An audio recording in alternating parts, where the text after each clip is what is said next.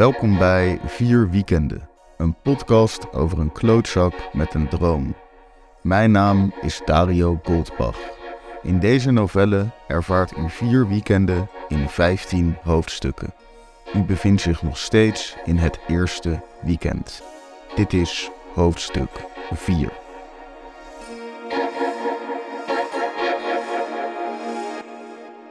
Het is een uurtje of één. Ik ben bijna weer dronken. De club begint zich te vullen. Eindelijk. Ik ben hier al sinds tien of zo. In die tijd is er veel gebeurd. Aniek Akkerman weet mijn naam. Jaap Japenga heeft mij niet vermoord. Sommige mensen denken dat ik hier werk. En sommigen zien mij als de peukenschieter. Ja, zou in mijn voordeel kunnen werken. Of totaal niet. Het is riskant, maar ik moet het ermee doen. Tijd voor een sigaret. In de rokersruimte wel te verstaan. Dit krappe hok is nog niet zo verstikkend als gewoonlijk. Het is er nog relatief rustig. Je kan zeker 30 centimeter door de rook heen kijken. Volgens mij zie ik de besnoorde barman staan. Marijn Meuvenpik, weet ik onderhand van de socials. Toch maar in de rokersruimte deze keer, opent hij. Vorige week liep slecht af, zeg ik. Had Jaap je te pakken gekregen? Zeker niet. Je rende echt heel snel, man. Ja, dat gebeurde, ja. Ik schaam me soort van. Heb je op atletiek gezeten? Judo, eventjes. Bij judo rennen ze toch niet? Dat was mijn verdediging. Wie niet sterk is, moet snel zijn. Slim, verbeter ik hem. Wat? vraagt hij. Wie niet sterk is, moet slim zijn, is het gezegde. Marijn Meuvenpik denkt even na, neemt een slok van zijn biertje. Er zit schuim in zijn snor. Oh, ja, nou, vorige week was een domme actie, zegt het schuim. Klopt. Ik vond het stiekem wel mooi, bekent Marijn tegen mijn verwachtingen in. Wat, die peuk? Ja, je bent de enige in de geschiedenis van de kopstoot die Jaap heeft gebroken, die hem uit zijn doen heeft weten te brengen. Ik ben niet de enige die er zo over denkt hoor. Veel mensen hebben het erover. Jaap zijn onsterfelijk imago is op sterven na dood. Godverdomme, de derde die er zo over denkt. Als Jaap lucht krijgt van dit soort geklets, dan zal hij mij geen snelle dood meer gunnen. Nee, dan martelt hij mij. Dagen, weken, maanden. Deze situatie is zoveel groter dan de man zonder tong en de jongen met de mat. Wat is Jaap voor gast? vraag ik uit oprechte interesse. Niemand weet dat echt. Hij is niet heel spraakzaam. Er zit schuim in je snor. Marijn veegt zijn snor af. Risico van het vak. Het is even stil. Werkt Marijn vanavond? Werk je vanavond? vraag ik. Ja, ik ben runner. Klinkt als iets voor mij. Wat is dat? Ik moet de barren bijvullen, zakken met ijs sjouwen en zo. En als het ergens druk is, moet ik bijspringen. En tussendoor drink je bier. Sporadisch. Hij liegt. Iedereen die hier werkt is constant dronken als ik Freddy moet geloven. Marijn kijkt op zijn telefoon. Hij typt. Ik moet de garderobe helpen. Check je zo. Hij verdwijnt in de rook. Jaap, zijn onsterfelijke imago is op sterven na dood. Hoeveel mensen hebben dit verhaal gehoord? Ik kijk door de rokersruimte. Kijken mensen naar mij? Ik durf niet echt om mij heen te kijken. Alsof ik onder schot sta. Ben ik het onderwerp van discussie? Wie staat aan mijn kant? En wie is voor kamp Jaap? Ik wou dat die shit nooit gebeurd was. Dat het gewoon wegging. Alles wijst erop dat ik gewoon weg moet. Wat heb ik hier te zoeken? Vier bier later loods ik mijzelf enigszins problematisch door de menigte. Ik ben instabiel. Ik wil de trap oplopen, maar dat blijkt bijna onmogelijk. Een onophoudelijke stroom mensen glijdt naar beneden als langzame appelstroop. En uit die stroop, zonder waarschuwing, verschijnt Veertje. Veertje van voren staat voor mijn neus. Hoi, zegt ze. Hoi, zeg ik.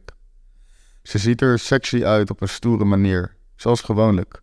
Haar haar is lang, donker, alsof ze er niks aan heeft gedaan, maar ik weet dat dat wel zo is. Haar groene ogen zijn nieuwsgierig, soort van. Altijd. Haar neus is klein, schattig. Ze is eigenlijk heel knap, maar niet zo opvallend. Iets meer klassiek. Ze draagt een soort oversized jaren 80 trui-jurk dingetje. Doc Martens eronder. Dit is de eerste keer dat ik haar zie sinds onze onbenullige ruzie en abrupte einde. Het is direct ongemakkelijk. Hadden we elkaar moeten knuffelen? Had ik haar een kus op de wang moeten geven, alsof alles normaal was?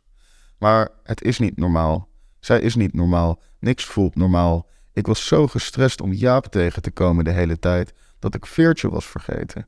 Veertje van voren is de echte dreiging vanavond. Geen moment had ik stilgestaan bij de zekerheid dat zij hier zou zijn. Hoe nu verder? Ik ben doodsbang, maar volgens mij mis ik haar een beetje. Hoe gaat het? is mijn slappe vraag. Gaat wel, is haar slappe antwoord. Is ze dronken? Is ze nuchter? Wat is beter? Is ze aan de pillen? Volgens mij niet. Het is moeilijk te zien bij haar altijd. Veertje is een meisje die keihard aan de drugs kan zijn terwijl ze bij haar schoonouders op de koffie is. Niemand zou het doorhebben. Ze heeft geen grote pupillen, geen malende kaken, geen flesje water in haar hand. Dat gezicht altijd strak in de plooi. Ze stond altijd goed op foto's.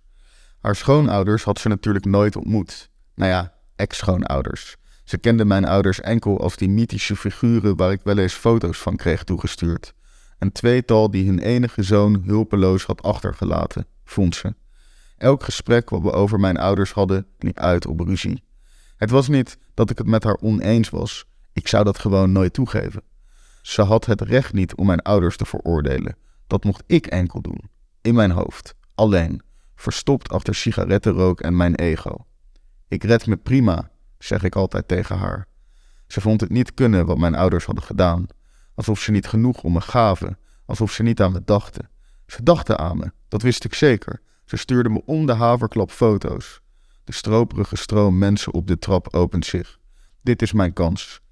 Ik moet plassen, lieg ik net als dat meisje van vorige week, voor ik door het gaatje de trap opglip. Ik walg van mezelf. Ben ik nou bang voor mijn ex? Bang voor confrontatie? Dat ben ik. Altijd al. Nooit heb ik mijn ouders geconfronteerd. Nooit heb ik ze eens stevig aan de tand gevoeld. Ik neem niet eens op als ze bellen. Enkel positief bijvoeglijk naamwoorden. Leuk, gaaf, prachtig, mooi, tof, lekker, vet, stoer, cool. Maar ik red me ook wel. Ik ben godverdomme 24. Volwassen ben ik. Ik heb een huis en een baan. Ik heb mijn ouders niet nodig.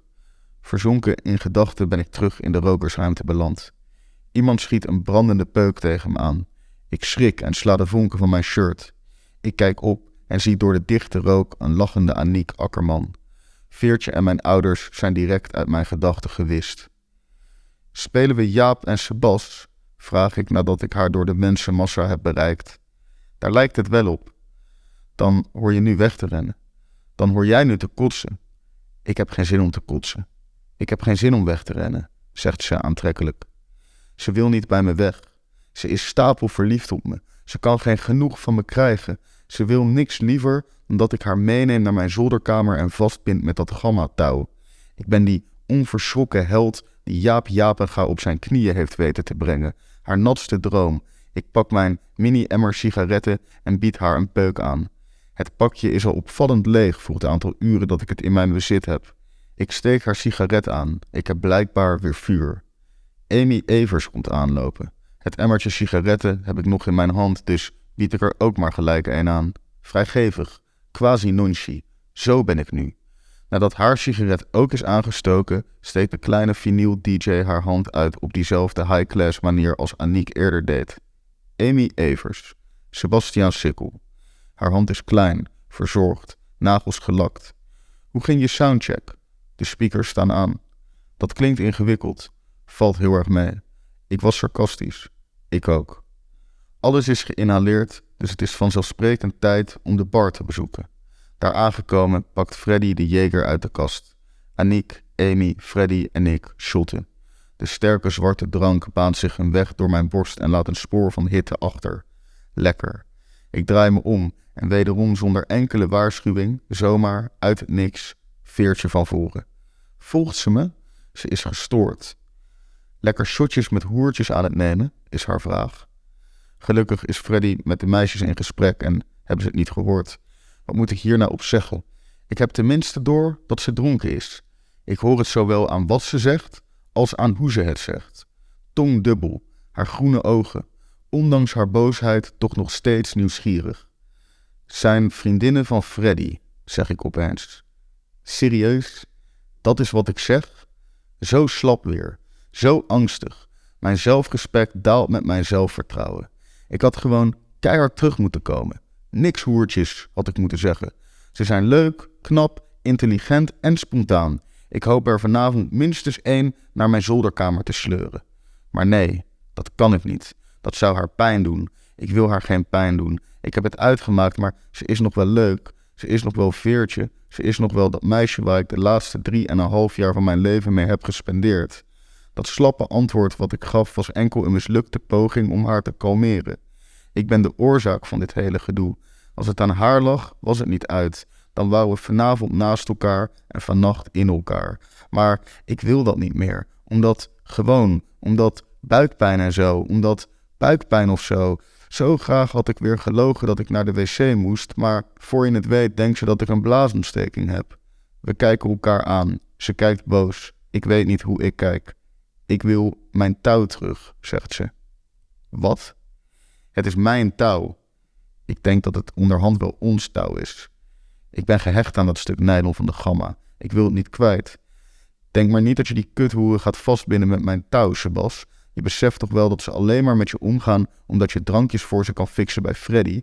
Het zijn aandachtsgeile nep-influencers. Ze willen niks van je. Ik ook niet trouwens, Sebastiaan. Je bent een klootzak.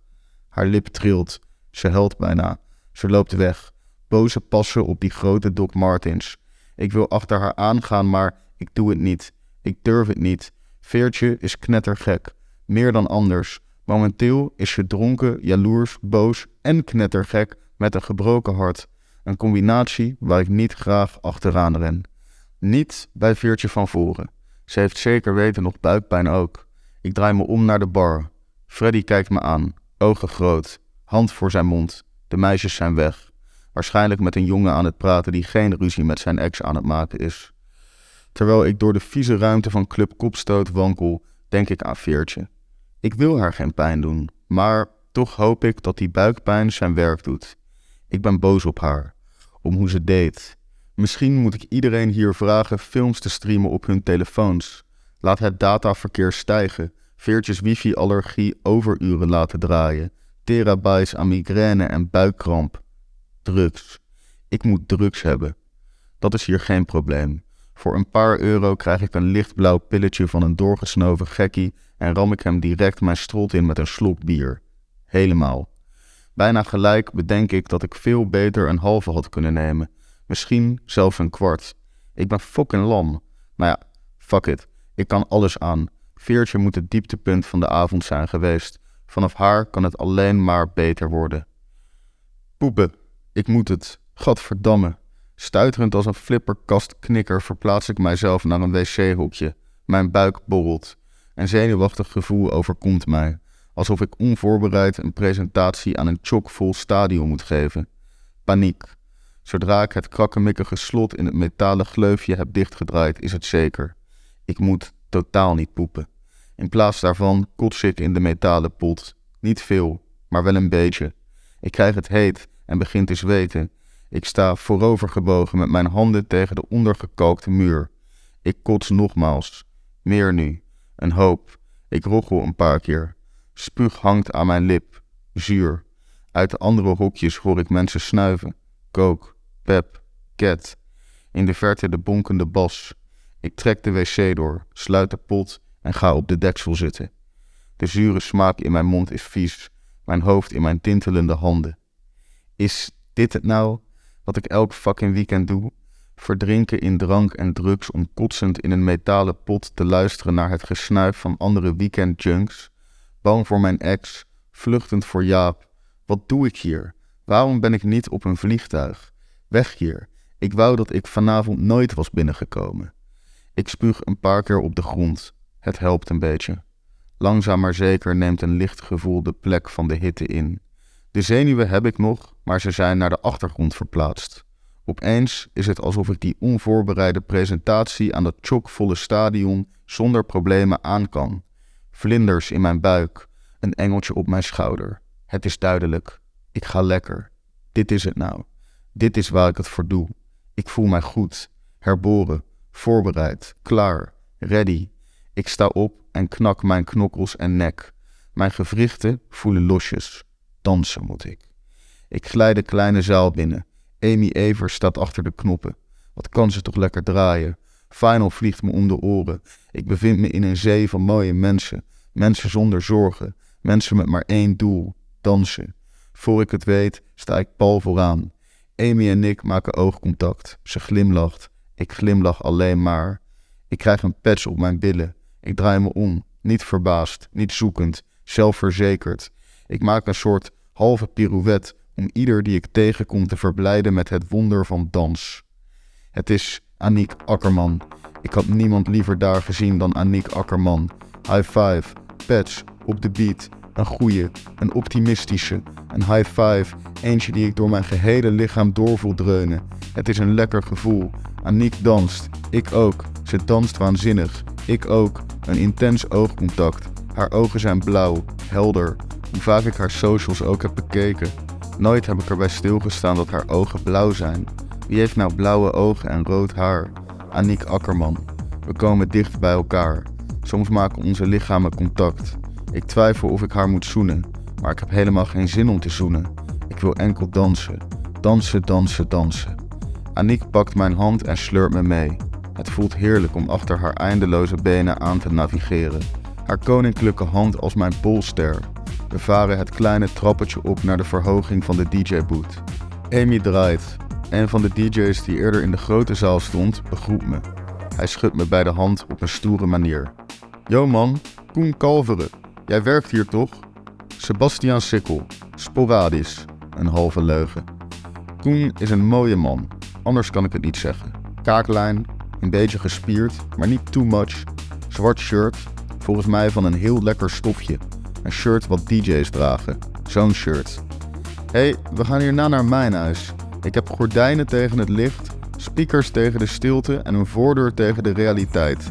Haalt de hippe DJ mij uit mijn gedachten. Tja, we gaan nog niet naar huis. Nee, zeker niet. Ik heb die pil veel te laat genomen. Straks is het hier klaar, maar ik nog lang niet. We zijn al zo ver gekomen. We gaan nu toch niet opgeven? Dat zou zonde zijn. Een belediging voor de avond. Gin tonic? vraagt Aniek. Vier glazen worden gevuld. Eén voor ons allen. Amy dropt een onwaarschijnlijk dikke beat en de zaal explodeert. Samen met Koen en Aniek sta ik achter Amy met de handen omhoog. Het moment is euforisch, cinematisch, bevredigend. De rookmachines spuwen een wolk uit waar het rookhok nog een puntje aan kan zuigen. De lichte kleuren door de dichte mist heen. Lasers in het oneindige. Lasers vanuit ons naar de rest. Naar de kolkende mensenmassa die opleeft als één. Een gevoel van verbondenheid door de zaal. Een ervaring van eenheid in de ruimte. Dit is waarom ik hier ben. Alles is zo helder. Ik bestaat niet meer. Het is enkel ons. Ons. We zijn bij Koen. Met Aniek, Amy, Freddy en Marijn. Ik ben eigenlijk totaal niet van de afters. Ik ga ook nooit naar afters. Zittend in een kring aan de drugs. Verstopt van de werkelijkheid. Junkie gedrag.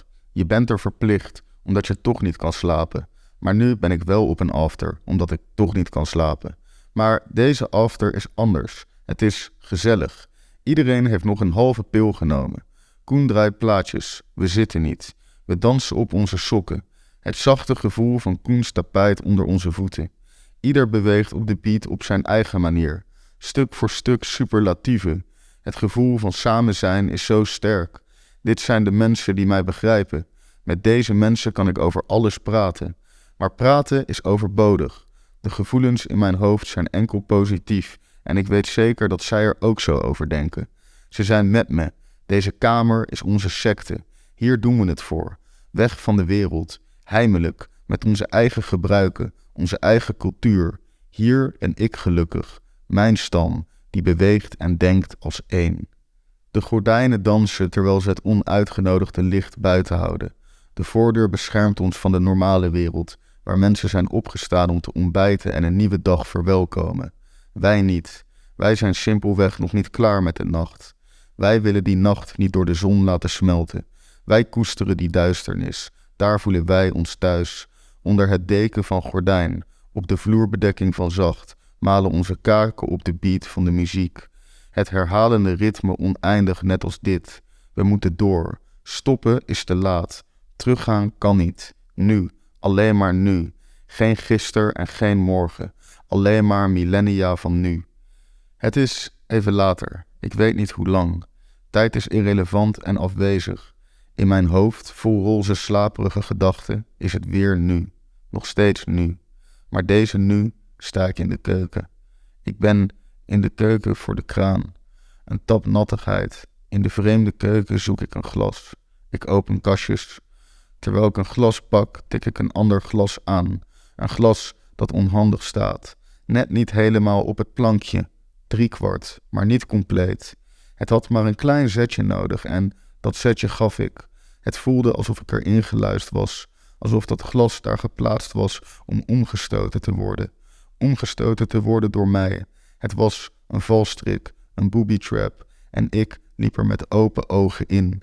Open ogen met grote pupillen. Het glas viel, het viel langzaam, het viel in slow motion, het viel niet mee. Een glas dat zomaar niks meer met een glas te maken heeft. Een glas dat opeens met heel veel glas te maken heeft. Het verpulverde toen het de stenen keukenvloer raakte. In duizenden stukjes, duizenden vlijmscherpe stukjes. Schaamte en verwarring, dat zijn de emoties in mijn slapeloze brein. In die volgorde. Eerst schaamte. Ik heb een glas gebroken van Koen Kalveren, die mooie jongen, die onbekende die zijn huis openstelt voor een handjevol vage vrienden. Die ene DJ-gast die ik eigenlijk totaal niet ken. Dat maakt het erger. Ik breek liever een glas van een bekende. Het gaat maar enkele seconden duren voordat iedereen in de keuken is en naar mij kijkt. In hun ogen ben ik de boosdoener. Ik heb het gedaan. Schuldig, op heterdaad betrapt, bloed aan mijn handen. Ik wacht, ik wacht op dat moment, maar er gebeurt niks. Ik besef dat niemand iets gehoord moet hebben. Iedereen zit in een wereld van muziek. De deur van de gang naar de kamer is dicht. Een bas moet het gerinkel overstemd hebben. Dit is goed. Verwarring. Nu verwarring. Wat is de volgende stap? Ik sta in een onbekende keuken. Ik moet van het lijk af. Zonder lijk geen moord. Zonder scherven geen vernieling. Oké, er liggen overal scherven. Scherpe scherven. Gevaarlijke scherven. Potentieel dodelijke scherven. Ook zie ik een prullenbak. Eigenlijk een pedaalemmer. Op een halve meter bij mij vandaan. Deze scherven moeten in die pedaalemmer. Dat is de oplossing. Maar ik loop op sokken. Zwarte lage sokjes van een fast fashion keten. Goede sokken. Respectabele, betaalbare sokken. Maar niet voor deze situatie. Ik heb werkschoenen met stalen neuzen nodig. Dat of een parachute. Om uit het keukenraam te springen en heldhaftig te vluchten. Held op sokken. Weer. Opeens is er iemand in de gang. Ik merk het al voordat ik opkijk. Aniek Akkerman. Kut. Waarom komt zij hier nou net aan in mijn moment van schaamte en verwarring? Hoewel ik opeens niet meer alleen in deze situatie verkeer, voelt Aniek mijlenver weg, een vlijmscherpe zee tussen ons in. Pas op, glas, je loopt op sokken, zeg ik. Niet slecht, denk ik bij mezelf. Er is glas, dat maak ik kenbaar. Niet dat ik het heb gedaan of zo. En dat ze moet oppassen. Zorgzaam ben ik. Ik wil dat haar niks overkomt. Safety first. Jij ook. Ze wijst naar mijn fast fashion sokken. Ik kijk naar haar fijne witte sokjes. Onmogelijk fast fashion. Je hebt jezelf aardig in de nesten gewerkt, Sebas. Ze heeft me door. Klopt, ik zoek een oplossing. Hoe gaan we dit doen? vraagt ze. We. Ze gebruikt het woord we. We zijn een team nu. Stoffer en blik, hoor ik mijzelf zeggen. Inderdaad, dat is de oplossing. Vreugde overkomt mij. Er is een uitweg. Waar zou dat liggen? Zeg ik meer aan mijzelf dan tegen Aniek. Ik pijns. Ik vraag het Koen wel even, zegt ze. Nee, roep ik. Ik schrik van mezelf. Er klinkt wanhoop in mijn stem. Overduidelijk. Ik wil niet dat Koen dit te weten komt. Ik ben bang wat hij van mij zal vinden. Misschien was dit zijn lievelingsglas. Dit is een missie, dit kunnen wij, herpak ik mijzelf. Aniek glimlacht. Oké, zegt haar glimlach. Wat is ze mooi als ze glimlacht. Het mooiste aan haar glimlach zijn haar ogen. De fonkeling in die blauwe ogen. Een beetje die nieuwsgierigheid als de ogen van Veertje, maar dan met een scheut optimisme. Ik denk diep na. Stoffer en blik. Dat ligt bij iedereen op dezelfde plek. Die plek is bij de schoonmaakmiddelen. En de plek van de schoonmaakmiddelen is onder de gootsteen. De gootsteen is links van mij. Mijn kwetsbare sokken, omringd door scherven, zijn sinds de ongelukkige dood van het glas aan de grond genageld geweest. Noodgedwongen, omgeven door scherp. Het kastdeurtje opent naar mij toe, waardoor ik er niet in kan kijken. Ik steun met mijn linkerhand op het aanrecht, zodat ik mijn gewicht kan verplaatsen zonder een stap te verzetten. Ik kijk in het kastje en daar, als een godsgeschenk, een stoffer en blik. Het is blauw, het is vies, het is mijn redding. Ik sta weer rechtop. Het stoffer in de rechterhand, blik in de linker. Wat nu? Ik kijk Aniek aan. We zijn een team. Ik gooi de stoffer naar haar. Ze vangt. Aniek vangt. Aniek is een meisje dat kan vangen. Veertje kan niet vangen. Aniek wel. Met het blik begin ik het glas om mijn voeten weg te schuiven. Daarna bij elkaar op een hoop. Ik creëer ruimte voor mijzelf en zo kan ik langzaam doorwerken. Met de stoffer doet Aniek hetzelfde vanaf de andere kant van de keuken. We werken langzaam naar het midden, op handen en voeten op de stenen vloer. Het geluid van het schrapende glas doet mij goed. Het is het geluid van vooruitgang. Mijn blik werkt uitstekend. Het bikkelt, sterk, mannelijk. Haar stoffer is preciezer, gracieus, vrouwelijk. Opeens voel ik een soort spanning. We zijn Lady en de Vagebond met de spaghetti, maar dan Aniek Akkerman en Sebastiaan Sikkel met een stapel scherven. Langzaam komen we dichter bij elkaar om het glas in een hoop te verzamelen. Een angst voel ik voor dat moment dat straks gaat volgen als we de muur van glas hebben verslagen en zijn herenigd. Ik moet haar zoenen. De romantiek druipt van de scène. Het is zo duidelijk en perfect. Er is geen andere mogelijkheid. Dit is hoe het moet zijn. Dit is waar de hele avond naartoe heeft gewerkt. Dit is waarom ik tegen beter weten in op een after ben. Het is weer nu. Een andere nu. Maar nog steeds nu. Het is nog steeds geen morgen. Ook al is morgen al vandaag. Nee, het is nu. Ik zit op een bank in de kamer. De scherven zijn veilig opgeborgen zonder dat iemand er iets vanaf wist. Maar toch voelt de missie mislukt. Ik durfde het niet. Ik zit. Iedereen zit. Niemand praat echt. Ik vind het vervelend dat niemand praat. Amy en Marijn praten wel. Amy en Marijn hebben meer pillen genomen en praten. Ze zitten aan de andere kant van de kamer. Het voelt ver weg, te ver om te mengen in hun gesprek. Dat wil ik ook helemaal niet. Ik vind het vervelend dat ze praten. Ik wil rust aan mijn hoofd. Hebben ze geen idee hoe lang ik al wakker ben? Als ik door de ruimte kijk, word ik een beetje beroerd. Dit is waarom ik afters haat. Ik zit in een vreemde kamer met een stel lijken. Iedereen is zo bleek. Hoe moet ik er wel niet uitzien? Gewoonlijk ben ik al bleek als een A4. Je zou nu bijna kunnen zeggen dat je een skibril nodig hebt om naar me te kijken, maar dat is verre van waar. Ik ben spierwit, maar dof. Niemand straalt meer, zeker niet. Iedereen hier leeft in een droom. Blijven ontkennen dat morgen komt, maar morgen komt altijd. Het is godverdomme al morgen. Ik bedoel, laten we nou eerlijk zijn. De enige mensen die ik echt ken zijn Freddy en Aniek. Nou ja, Aniek wil ik kennen, maar aan haar heb ik me vannacht ook pas echt voorgesteld. Of gisteren, het is maar hoe je het bekijkt. Marijn ken ik omdat hij me drank van de bar gunt. Amy ken ik totaal niet. Koen nog minder, heb ik het gevoel. Waarom zit ik in zijn woonkamer? Hoe laat is het? Mijn telefoon is al uren zonder batterij. Er is geen klok in de kamer. Wie heeft er nog een klok? Tijd is digitaal. Ik kijk om mij heen, langzaam op mijn hoede. Maak oogcontact met niemand. Iedereen staart verdwaasd voor zich uit. Ik verstop me achter de rook van mijn sigaret. De sigaret is bijna op en ik voel dat ik alweer trek heb in de volgende. Hoeveel peuken heb ik gerookt vandaag? 50, 60, misschien wel 70. Bonzende ghetto house staat nog op. Hier en daar wiegt een voet slapjes heen en weer op de maat. En dan zie ik het, op de tv-ontvanger. De tijd. Het is half vijf in de middag. Ik heb direct spijt dat ik het heb gezien. 1628.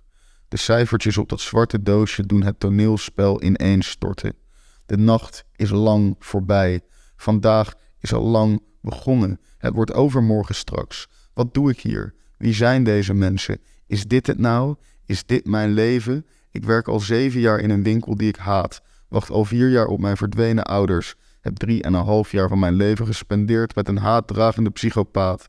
Ben al twee dagen wakker en heb al 24 jaar niet echt iets zinnigs gedaan. Serieus, de grootste prestatie van mijn leven is mijn geboorte. Sindsdien ging het eigenlijk alleen maar bergafwaarts. Waarom heb ik geen opties? Waarom kan ik niks? Onbelangrijk, verwaarloosbaar, nutteloos. Ik ben nutteloos. Ik zit vast. Ik wil hier weg. Ik moet hier weg. En ik bedoel niet alleen van deze after. Vier weekenden is geschreven en voorgedragen door mij, Dario Goldbach. De novelle is origineel uitgegeven door People in Print van Haags cultuurbordeel Pip. De muziek is door Shamsuddin. Mijn literaire debuut, De man die alles had, verschijnt in juni bij de Arbeiderspers. Blijf op de hoogte via de Insta Dario Goldbach. Bedankt voor het luisteren.